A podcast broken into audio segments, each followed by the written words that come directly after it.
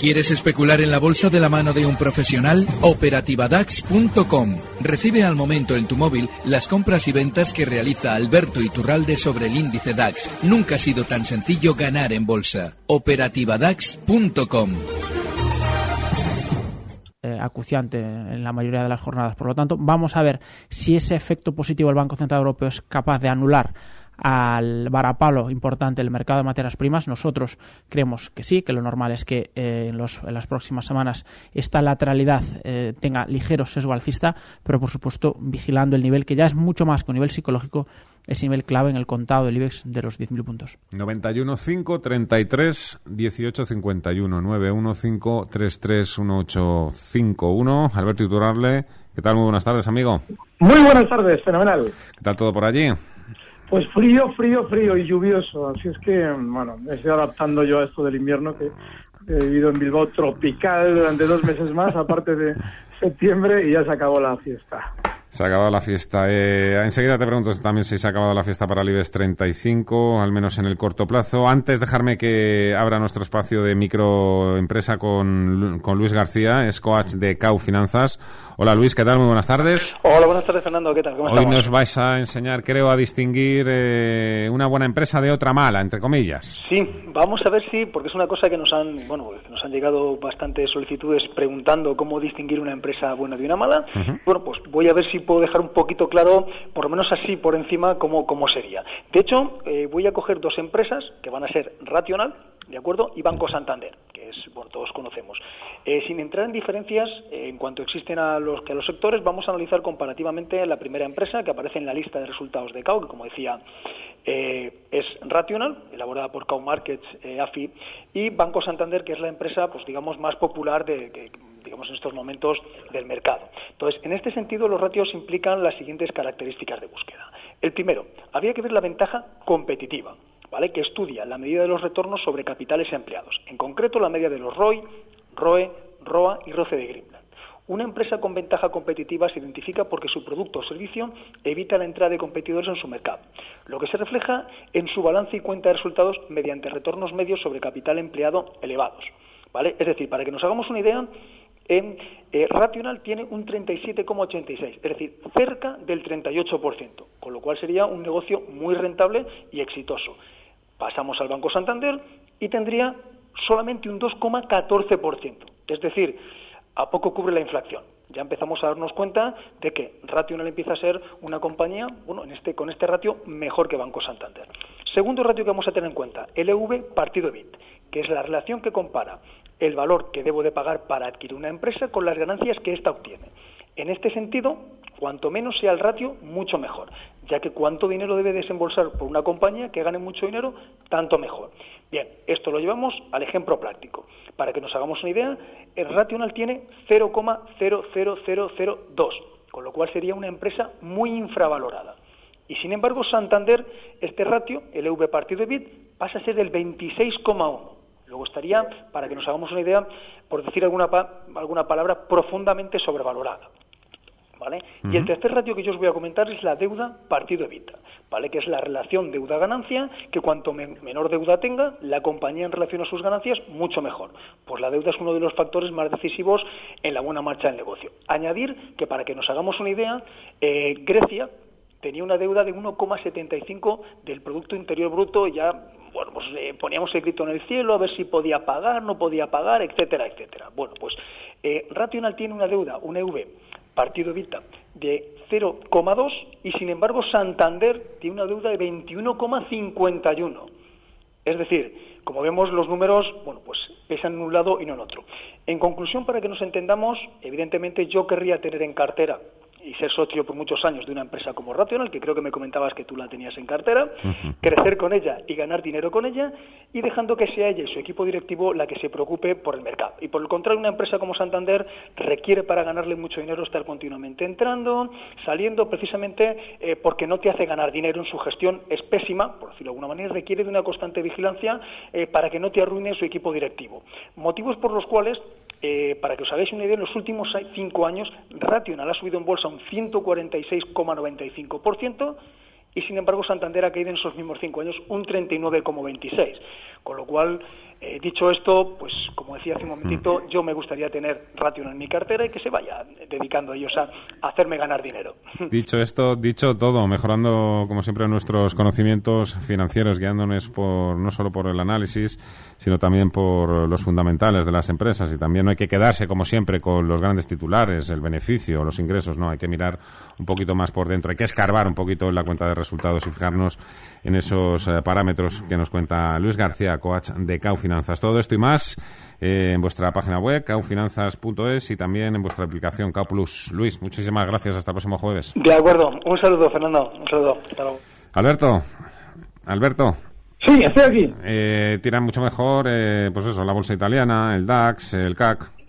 Sí, de hecho, tiene pinta de seguir haciéndolo así durante varias sesiones más. Y es que nuestro IBEX lo que está marcando es eh, un mercado más lateral durante estas próximas sesiones. Y bueno, pues hay cosillas, comentabais cosillas en el mercado alemán y seguramente el DAX va a ser uno de los índices que marque nuevos máximos de estos días. Yo creo que no nos debe extrañar verlo en zonas de 10.300, perdón, 11.300, un poquito por encima de donde cotiza ahora. Y bueno, pues es importantísimo que se vaya relajando todo lo que hemos vivido en torno a los atentados, toda esta sensación de inseguridad, para que el pequeño inversor compre en techos y el mercado pueda caer. Así es que yo creo que todavía no se están dando los síntomas para un descuelgue, pero desgraciadamente en el mercado español tampoco para grandes subidas, más bien para movimientos laterales. Enseguida te pregunto, o sea, damos paso a la primera de las llamadas. Primero te quiero preguntar por Grifols 4356. Eh, no sé si a esto le llamáis una compañía que está en subida libre. Bueno, eh, desgraciadamente sí hay quien se lo llama, porque las subidas libres no existen, pero hay algo importante. Cuando un valor tiene que estar en nuestra cartera, es porque lo estoy haciendo bien. Y al fin y al cabo, Grifols, dentro de su volatilidad, porque es terrible, tiene unos giros rapidísimos y lógicamente nos obliga, si lo vamos a tener en el punto de mira o bien en la cartera, asegurarnos antes de que somos rápidos operando y asumimos pérdidas llegado el caso, bueno, pues Grifols es un valor en tendencia alcista y es un precio que eh, frenaba subidas desde el año 2014 en cuatro ocasiones importantísimas en la zona 41, 41.50, esos máximos que se ve en cuatro ocasiones. Y sin embargo, durante esas últimas semanas los ha superado con cierta autoridad. Eso es a lo que probablemente eh, se refieran los que hablan de subidas libres, que en realidad no existen. Claro, ¿qué es lo que pasa? Que cuando el valor funciona bien, debemos confiar en él y ahora mismo el siguiente objetivo alcista no nos debe extrañar que ande redondando zonas de 47 euros. Así es que, bueno, siempre que estemos dispuestos ese stop en 41 o en 41,50, esa es la operación. Rodrigo, yo no sé si esto que nos está contando Alberto de Grifols se puede extrapolar también a una compañía como AENA, 106. Pues la verdad es que la situación no es demasiado diferente. estamos en un momento que, bueno, la compañía sigue respetando esa directriz alcista principal, ¿no? que viene marcando, bueno, prácticamente desde que, desde que salió a bolsa y la jornada de hoy pues nos ofrece un nuevo eh, máximo mensual. Una vez superada esta zona de los 105,5 euros, pues eh, el escenario más normal, el escenario más más probable volver a atacar un nuevo máximo. Mm, estaremos hablando aquí de ver a ENA, pues alrededor de los 108,3 con, con euros. Tampoco creemos que se pueda quedar ahí. No creemos que, este soporte tenga, que esta resistencia, perdón, tenga eh, demasiada fuerza. Vamos a ver un poco cómo se va comportando los próximos días, pero AENA, al igual que Grifols, pues, bueno, consideramos que es una compañía de las, de las más interesantes y de las que hay que tener en cartera. Primera llamada. Clemente, hola, buenas tardes. Hola, buenas tardes. Adelante. Quería preguntar por cuál a ver esto que dicen de la ampliación, si se venden los derechos o se espera a ver qué me aconsejan. De acuerdo, muchísimas gracias, Clemente. A usted. Ahí está, Coavit, es verdad, con la ampliación.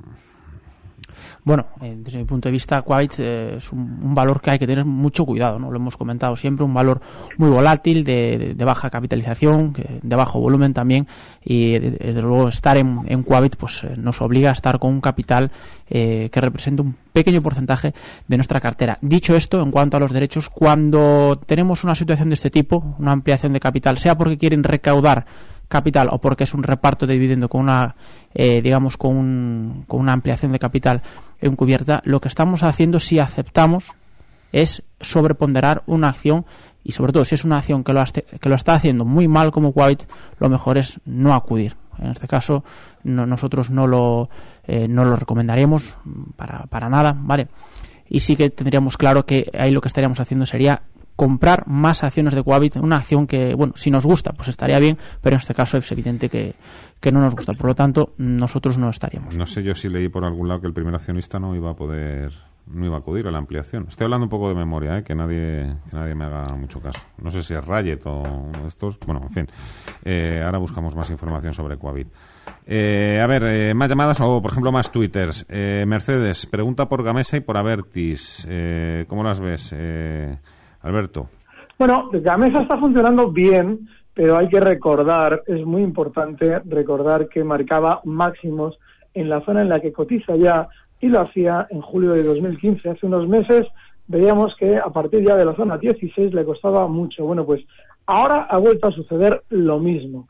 Eh, desde luego que el valor en sí, que siempre ha sido especialmente peligroso por su volatilidad, ya lógicamente, eh, si encima vemos que está en resistencia, yo personalmente no las tendría. Y si las tenemos, los mínimos que marcaba justo en la sesión del viernes en los 15,30 euros nos pueden servir de stop. A ver, Tis, eh, la semana pasada veíamos como el viernes en la apertura ya había noticias bueno, pues relativamente negativas en torno a la compañía, habría con un hueco para inmediatamente girarse al alza.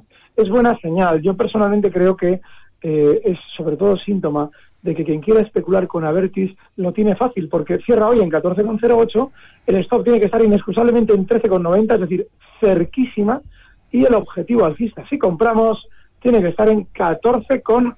50. Hola Pablo, buenas tardes. hola, buenas tardes. Adelante. Pues eh, mi pregunta para el señor Iturralde era para a ver si me puede decir los niveles que maneja para el IBEX, tanto por arriba como por abajo, y luego eh, a ver si me pueden comentar un poquito sobre Colonial y Banco Santander. Las tengo las dos compradas, más o menos estoy en precio en las dos, y era por saber un poquito qué objetivos manejan para estas dos acciones. De acuerdo, muchísimas gracias. Pues, pues vale, le doy al IBEX y le dejo igual a Rodrigo los, los valores. Venga. Vale, pues hacemos una cosa. En el caso del IBEX, hay que tener en cuenta que en el último techo que realizaba justo, además eh, marcaba los 10.630, hay una zona inferior, justo en los 10.460, donde se acumulaba mucho el índice. Eso significa que seguramente la zona concreta es 10.460 como resistencia. Hoy cierra en, dos, perdón, en 10.277, con lo cual le quedaría por arriba hasta la resistencia 200 puntos. Ahora de mirar hacia abajo. Bueno, pues sucede algo muy similar. Si observamos que el índice se dispara al alza desde el punto 10.150, un poquito por debajo, 10.120, 10.130, ese sería nuestro stop o nuestro soporte dentro de un probable, que yo creo que va a serlo, un movimiento lateral durante estos días. Sí, bueno, en el caso de los valores comentaba, si me permites, en primer lugar, Colonial. la verdad es que Colonial, bueno, en línea con lo que comentábamos antes con, con Quavit, lleva muchísimo tiempo, concretamente, pues más de dos años, en un entorno pues eh, aburridísimo, prácticamente dominada por el eh, ostracismo. Entre ese canal, en ese canal entre los niveles de 55 céntimos y 68 céntimos por, por acción. La cuarta vez que ha intentado superar al alza ese canal, que ha sido pues hace cuestión de dos semanas, tampoco lo ha conseguido. Esto es síntoma de una clara debilidad compradora del valor. Por lo tanto, quizás eh, estar posicionado ahora mismo en, en Colonial con, con las vistas puestas en niveles de los 60 céntimos, 55 céntimos, quizás sea una posición que tenga, quizá no más que perder que ganar. Por lo tanto, quizás ese capital que tengamos ahí es bueno pues plantearnos una entrada en, otro valor porque corremos el riesgo de, tenerlo ya atrapado en ese canal pues, eh, pues bastante tiempo. En la situación del Santander, para mí personalmente, eh, en, las, en, las, últimas semanas ha sido bastante decepcionante. Entre ese canal de los 5,31 y los, y los 5 euros. Mm, creemos que en estos momentos es un valor interesante para armarnos de paciencia, saber que probablemente volvamos a ver la zona de los 5.31 si el IBEX eh, sigue eh, funcionando con ese sesgo alcista que comentábamos al principio y por lo tanto pues bueno centrarnos un poco en qué es lo que queremos hacer. Le va a costar muchísimo superar esta resistencia al fin y al cabo es la cuarta vez que lo va a intentar pero el comportamiento del sector bancario al calor de, de las medidas del Banco Central Europeo previsiblemente le va a llevar hasta esos niveles. Por lo tanto, mm, en ese sentido, Santander sí, eh, Colonial pues menos. Ahora nos cuentas tú también, Alberto, qué te parece Colonial, que hay un oyente que a través de Twitter te lo pregunta directamente, y si no es Santander, a lo mejor sí puede haber otro banco que, bueno, que, le veas tu mejor pinta. Eh, antes, Luis, hola, buenas. Hola, buenas tardes. Buenas tardes. Eh, mira, el, hace primeros de la semana eh, Alberto me aconsejó Eurofoods. Yo los, las tengo a 18.40. Eh, saber si las mantengo o, y, y continúo con el stop de 18.15 o, o las dejo. Igualmente que me diga algo de Endesa, que la tengo a precio y he visto que hoy ha bajado mucho, si también las mantengo o me las quito. Muy bien. Muchas gracias. Muchísimas gracias, Luis. Gracias. Bien, el caso de Eurofoods, efectivamente, ese es el stop, la zona 18-15, incluso le puede dar un poquitín de margen 5 céntimos hasta los 18-10 como mucho.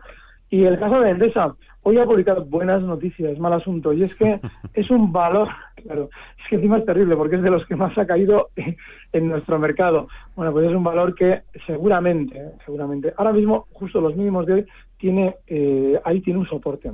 Pero seguramente, desde los 19.68, yo por lo menos es lo que manejo, veamos precios inferiores, zonas de 19,15, 19,10, para que de alguna manera pueda ir asentándose esa caída que ya ha iniciado durante estos días. De manera que en Endesa yo ya, además comentábamos ya hace unos días cuál sería el stop y desde luego que la rota a la baja yo no estaría. Eh, oye, Rodrigo, sobre este tema de Endesa, eh, que una empresa reparta el 100% de los beneficios al pago de dividendos, no sé, ¿esto qué lectura tiene? Bueno, quizás este sea de los pocos casos en los que realmente el, el, dividendo está justificado. Por los propios estatutos, por el propio mandato que les dan los accionistas a Endesa, pues tampoco puede hacer mucho más con el capital. Es decir, no, no es una empresa que se pueda ni expandir, ni, ni al final por la propia eh, por, por, por, la propia cultura de la empresa tampoco puede destinar ese remanente pues a realizar inversiones financieras que permitan hacer eh, más rentable para el accionista el, el, precio de la acción que el propio pago.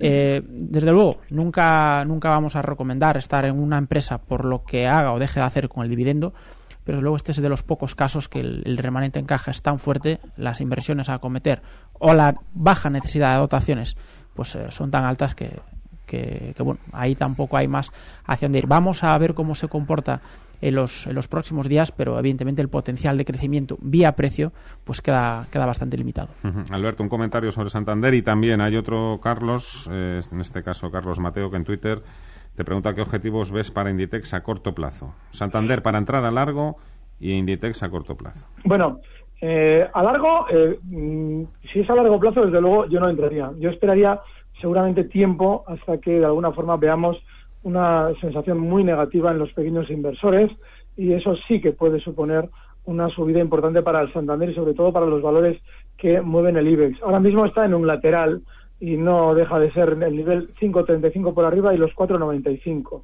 Entonces, como está en el medio, en 5.18, es un valor para no estar ni en el corto, ni en el medio, ni en ningún plazo. El caso de Inditex. Bueno, Inditex es diferente porque es un valor que así a la chita, bueno, iba a decir la chita cayendo, pero no, cada vez hace más ruido en la subida y desde luego sigue en su tendencia alcista. Eh, la, faena en ese tipo de incorporaciones a tendencia que estaríamos haciendo si compramos es que tenemos el stock relativamente lejos. Eh, para especular en el corto plazo el stop estaría justo en los mínimos de hace un par de semanas, justo en los 32 euros. Y bueno, pues eh, para una compra con objetivo alcista en, eh, perdón, en 34,50, 33, 33,12. Si recortase un poquito antes, mejor.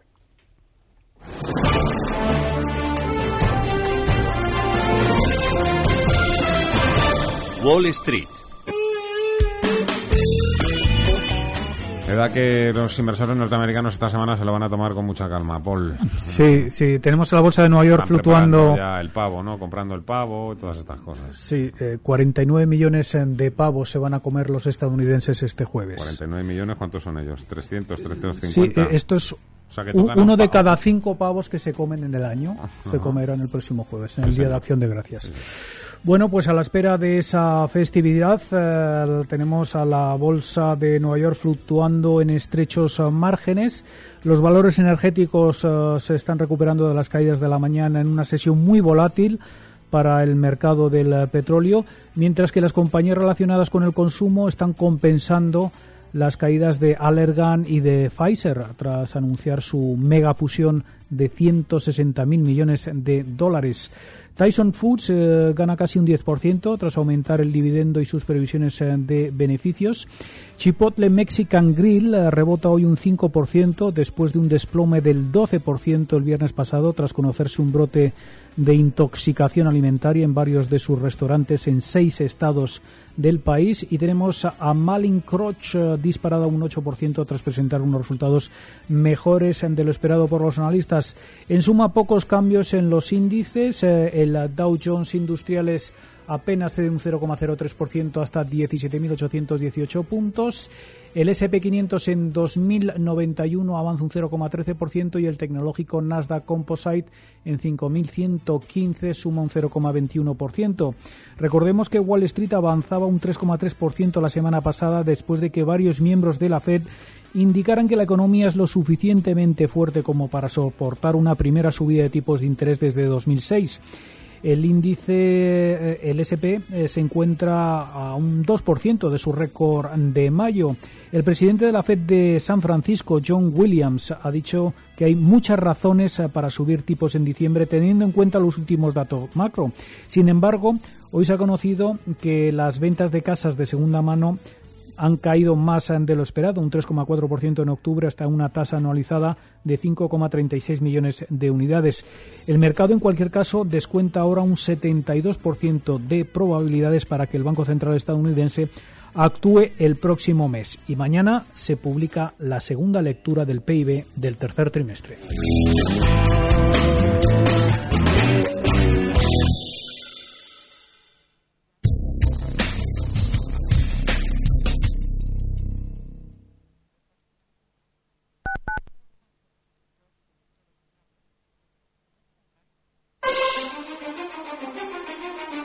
En Radio Intereconomía, las claves de mañana.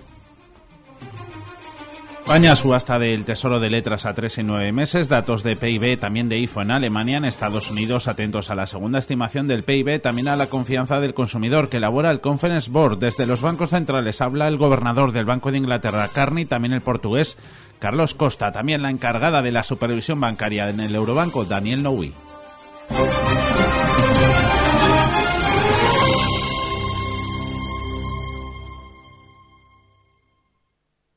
En Internet existen muchas maneras de invertir tu dinero. Por ejemplo, puedes invertir en un crowdfunding para construir una impresora 3D que imprime burritos mexicanos. Si no te lo crees, búscalo. O puedes entrar en selfbank.es y elegir entre más de 1.800 fondos de inversión. Además, sin comisión de custodia ni comisión por operar, tú eliges Selfbank.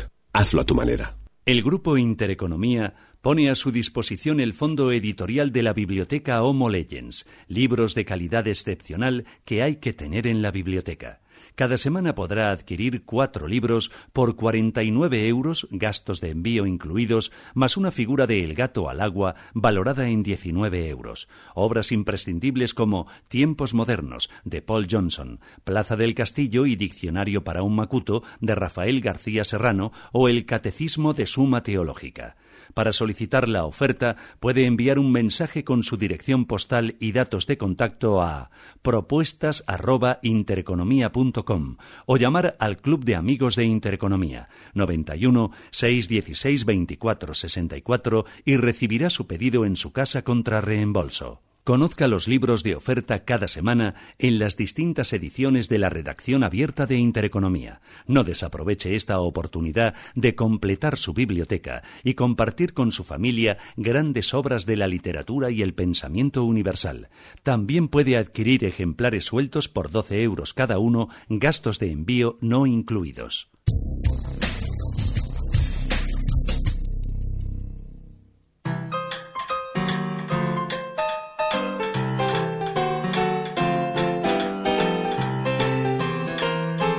91533 1851 915331851 eh, hoy estamos en el consultorio de bolsa con Alberto Iturralde, con Rodrigo García y con Antonio que nos espera al otro lado del teléfono. Hola Antonio. Hola, buenas tardes. Buenas tardes, a ver, cuéntanos. Tengo ENCE comprada a 3.40 y querría saber si, si los expertos consideran que tiene mucha más evolución el valor o no si puede seguir su recorrido alcista, vamos. Muy bien, perfecto. Muchísimas gracias por la llamada, Antonio. Eh, primero, venga, unos cuantos twitters y así vamos ya eliminando preguntas. Eh, nos preguntan en Twitter, Rodrigo, por VAS. Por Heineken y por Finmecánica. Heineken, que creo que fue una de las eh, compañías que llevamos a la pizarra en el consultorio del jueves pasado con Gerardo Ortega y Nicolás López. Pues bien llevada, en mi opinión. Bien llevada porque está eh, prácticamente en, en, máximos. Habría que remontarse muchísimo atrás para ver niveles parecidos.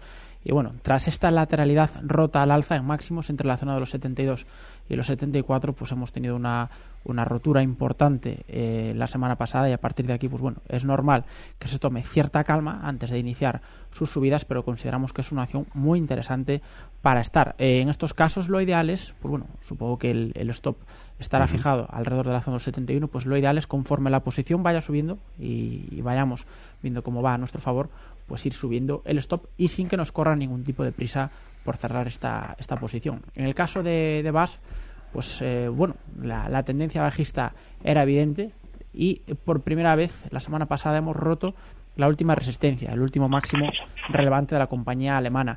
Em, lo que haría en el caso de BASF, que está muy bien para entrar, sería fijar el stop loss pues en el último gap del, miércoles pasado, creo recordar, fijaba el stop loss alrededor de la zona 76.20 y a partir de aquí, pues bueno, irá por el siguiente objetivo que estaría en niveles de, de 81. Es un objetivo bastante ambicioso para el capital arriesgado, pero consideramos que es eh, interesante. Y tenemos por ahí, si no me equivoco... Fin mecánica. Fin mecánica de, de Italia, ¿no? Bueno, mm. mucho cuidado, estamos en máximos. Este nivel ya ha sido tanteado pues hace cuestión de, un par de meses, niveles de 1360, 1370 y eh, le va a costar muchísimo superarla. Ahora mismo no entraríamos a no ser que haya una rotura, un cierre diario claramente por encima de niveles de 1360, eh, 1365, ahí sí, ahí sí, sí entraríamos. Mm, lo que podemos decir ahora es que eh, mantenerse eh, al margen con cautela y mientras no haya una confirmación no entraríamos en, fin mecánica. Eh, Alberto, Antonio llevaba ENCES, la verdad es que ya hemos escuchando recomendaciones sobre ENCE sin parar a lo largo de las dos, tres últimas semanas, no solo sobre ENCE, también tipo empresas tipo Europac. ¿Cómo lo ves? Sí, el caso de seguramente incluso aunque, eh, lógicamente, a pesar de que estemos escuchando recomendaciones, lo más normal es que continúe subiendo. Está ahora mismo en 360 y seguramente la subida que está haciendo, porque ha roto los, los últimos máximos que marcaba allá por abril de 2015, pues continuará pues, desde los 360 hasta 380, lo más normal horrible que nos lo recomienden mucho, pero en principio todavía no ha frenado la subida. Así es que esa zona 380 como objetivo y si las tiene compradas, bueno, pues el stop inexcusable en 3,52. Decía yo recomendadas, eh, sobre todo por analistas independientes, ¿eh? Mucho, mucha gente independiente, no solo por eh, banca de inversión o firmas. Eh, Javier, hola, buenas tardes. Hola, buenas tardes. Adelante, amigo. Mira, quería preguntar a Alberto Iturralde eh, si es buen momento para entrar en SACIR y bolsas y mercados. Baja un poquito la radio, Javi, por favor. Sí. Ahí. SACIR, bolsas y mercados, ¿sí? Y si es una mala idea, pues que me diga cuál es el bueno para comprar eh, alcista de aquí a unos meses. Perfecto, Javier, muchísimas gracias. El bueno, el feo y el malo. Eh, saludamos al bueno, a Antonio Banda, consejero delegado de. ¿Cómo estamos? Buenas tardes. Buenas tardes. Bueno, eh, las gestoras van a tener que mm, comunicar las quejas de los clientes a la... ¿Esto lo, ha ordenado? ¿Es una recomendación o es una orden que viene de la Comisión del Mercado de Valores? Bueno, es, es eh, una, un comunicado en el que informa de cumplimientos de la ley que están pendientes de ejecutar, ¿no? Y entonces entre ellos está la obligación que tienen las gestoras de comunicar a la CNMV las reclamaciones mm. que presentan los clientes en la propia gestora. Eh, pero, o sea, eso estaba ya aprobado hace tiempo. Lo que pasa es que si te das cuenta, la CNMV va a, sacando un comunicado cada semana.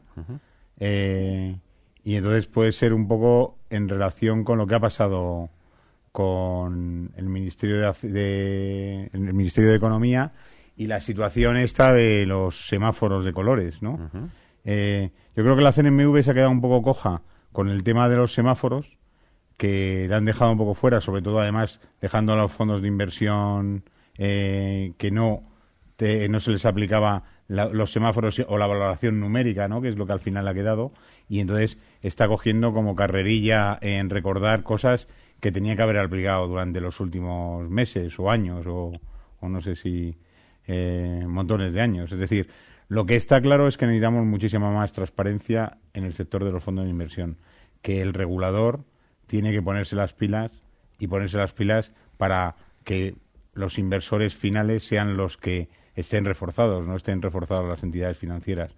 Y por lo tanto, todas estas medidas están bien venidas. Lo que pasa que habría que perseguirlas, ¿no? Porque realmente nosotros, por decirte algo, tenemos en, el, en los 14 meses que llevamos en Capital cerca de 2.000 reclamaciones que claramente estamos poniendo en marcha.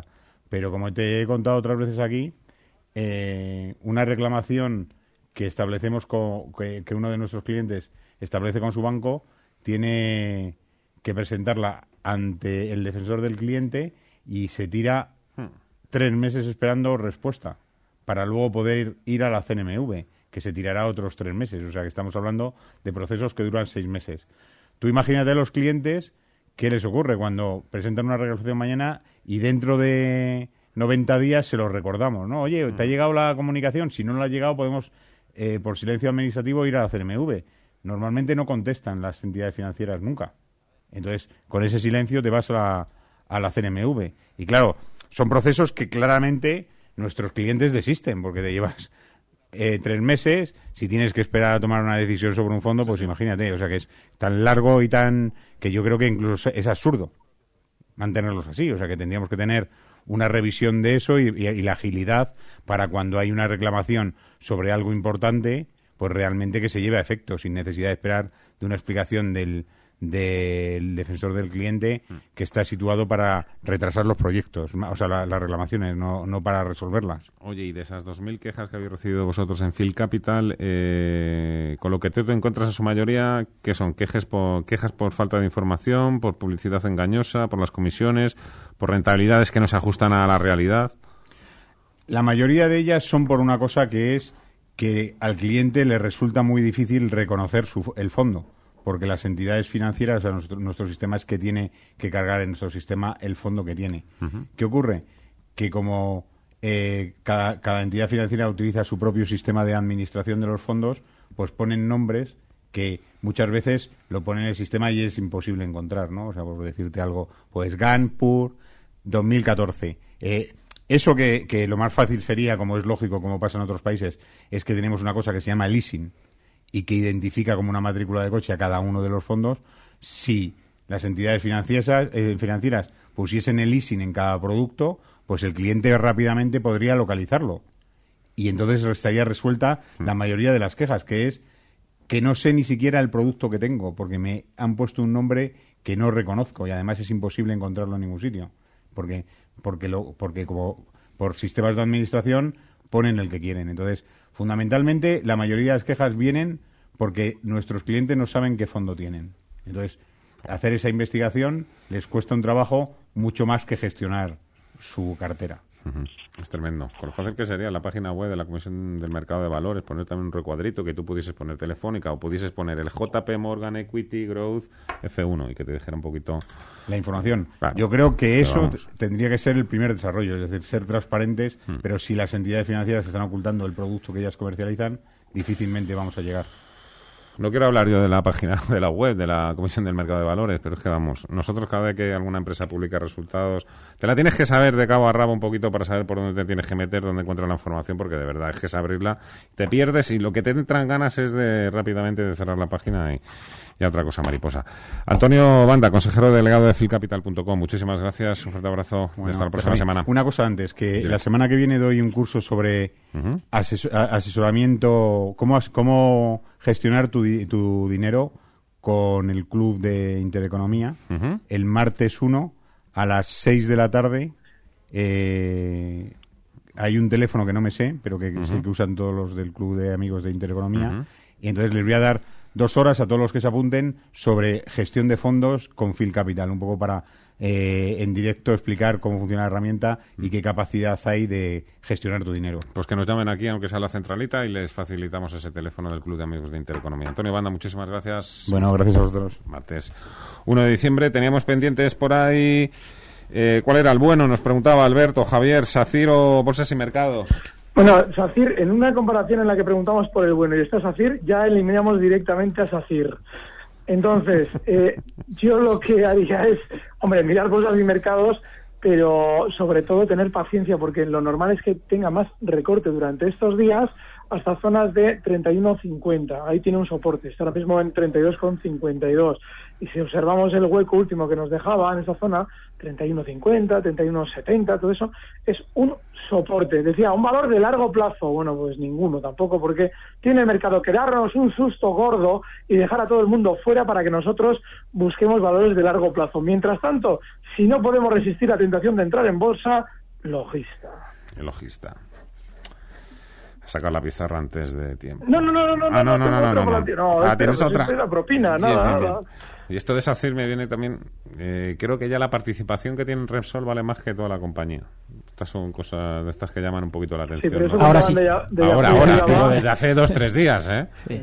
Pero bueno, esto es tremendo. Sí, bueno, cuando SACIR era SACIR, pues eh, Repsol era importante para SACIR. Ahora es imprescindible para, para la compañía. Mm. Eh, ha, caído tanto en bolsa desde máximos que, evidentemente suponen mucho para, para la compañía. Nos preguntan por correo electrónico, por telefónica, ¿qué, ¿qué le está pasando? Alberto, ¿sabes tú qué le pasa? Pues lo que le tiene que pasar, y es que durante estas últimas semanas ya había rebotado hasta esa zona de resistencia en 12.50. A partir de ahí, bueno, pues eh, los bancos andan un poquito laterales, eh, Telefónica cierra muy cerca de mínimos, y para mantener todo este, bueno, esta especie de desaguisado que va a hacer el IBEX durante estos días lateral, pues hay que recortar a alguien y el que probablemente lo va a hacer es Telefónica. Está en 11.52, lo normal es que recorte más a esta zona de 11.30, donde tiene un soporte. Y bueno, pues en esa zona 11.30, quien especula en el muy corto plazo, sí se la puede jugar. Pero ahora, en el cortísimo plazo no se debe estar. Y en el largo tampoco. La pizarra. Alberto, vamos a ver. Venga, red eléctrica, el que hemos comentado esta semana sí que está yendo de maravilla. Sigue bien, no hay mucho, así es que, digo, no hay muchos valores. Así es que, bueno, yo sigo insistiendo en este y sigo comentando. El objetivo que tiene seguramente andará rondando la zona 83. A la hora de colocar un stop a esta operación, los 80 con 80 céntimos sería, cotiza en 81,29, está todo muy cerquita, pero es el valor. Red eléctrica. Eh, la pizarra, primero, si quieres aclarar algo sobre Heineken, porque... Ah, bueno, sí, a lo mejor no se ha entendido muy bien. Como hay dos compañías, Heineken y el Heineken Holding, hemos comentado el Heineken Holding, que es un poco el más grande, el stop en 71, y eh, pues bueno, para todos aquellos que siguen, digamos, un poco a, la, a la, otra, ¿no? que está en 85, si no me equivoco, pues el stop equivalente, el, dibujo es igual, es un, un, calco, el stop pues sería un pelín por debajo de la zona de los 81,16, alrededor de, de, los 80 con 70, 80 con 80, pero el dibujo es igual, evidentemente, eh, dependiendo de cuál sigamos, tenemos que poner el stop en un valor u otro. Y en nuestro caso, la, la pizarra, pues eh, bueno, bastante interesante nos parece la situación de Meliá Hoteles. Es un valor que no, comentamos mucho. Ha caído bastante los últimos días, cierto, pero esas caídas han hecho que encontrase apoyo en la última resistencia, entre la zona de los 12, eh, 12 con, con 10 eh, céntimos, 12 euros con 10 céntimos, y a partir de aquí lo normal en estos casos, en estos valores de mediana capitalización, es que vuelva a tomar un impulso al alza. El hecho de estar realizando eh, máximos eh, crecientes de, largo plazo y respetando la directriz alcista principal, pues evidentemente nos gusta, por lo tanto, buscamos en, en Meliá, eh, en Meliá Hoteles niveles de 12,77, que es el objetivo, con stop loss los mínimos de hoy, eh, un poco por debajo de los mínimos de hoy, zona de 11,84, 11,80. Le voy a preguntar a nuestro técnico, a Miguel Bardera, si da tiempo a una llamada más. Miguel, ¿da tiempo? Miguel, hola. Un tocayo tuyo. Miguel, buenas tardes. Hola, buenas tardes. Uh, madre mía. ¿Dónde estás? Eh, eh, vamos a ver si tiempo. Quería preguntar por Mafre por Telefónica. Telefónica ya lo he oído, principalmente por Mafre y gas natural Venga, perfecto, que se oye horriblemente mal. Miguel, muchísimas gracias. Eh, una para uno de vosotros Mafre y para otra gas natural. Venga, rápido. Alberto, elige. Venga, el, el caso de Mafre. Eh, bueno, pues está rebotando porque ha tenido mucha más caída en las últimas semanas. Lo normal es que lo siga haciendo, es decir, siga rebotando hasta niveles de 2,61, cotiza en 2,56. Habría a ganar un 2%, no mucho más. Desgraciadamente el stop muy cerquita, en 2,52. El gas natural nos gusta, nos gusta el sector, pero creemos que hay opciones mejores. Eh, si bien somos alcistas, buscamos la zona de los 20 y 40, eh, siempre y cuando, por supuesto, no perdamos ese nivel tan importante de los 12.58, 12.55. Eh, pensamos que hay otras compañías más interesantes, incluso en su mismo sector, como por, por ejemplo eh, Iberdrola o lo que comentaba antes Alberto de, Red Eléctrica.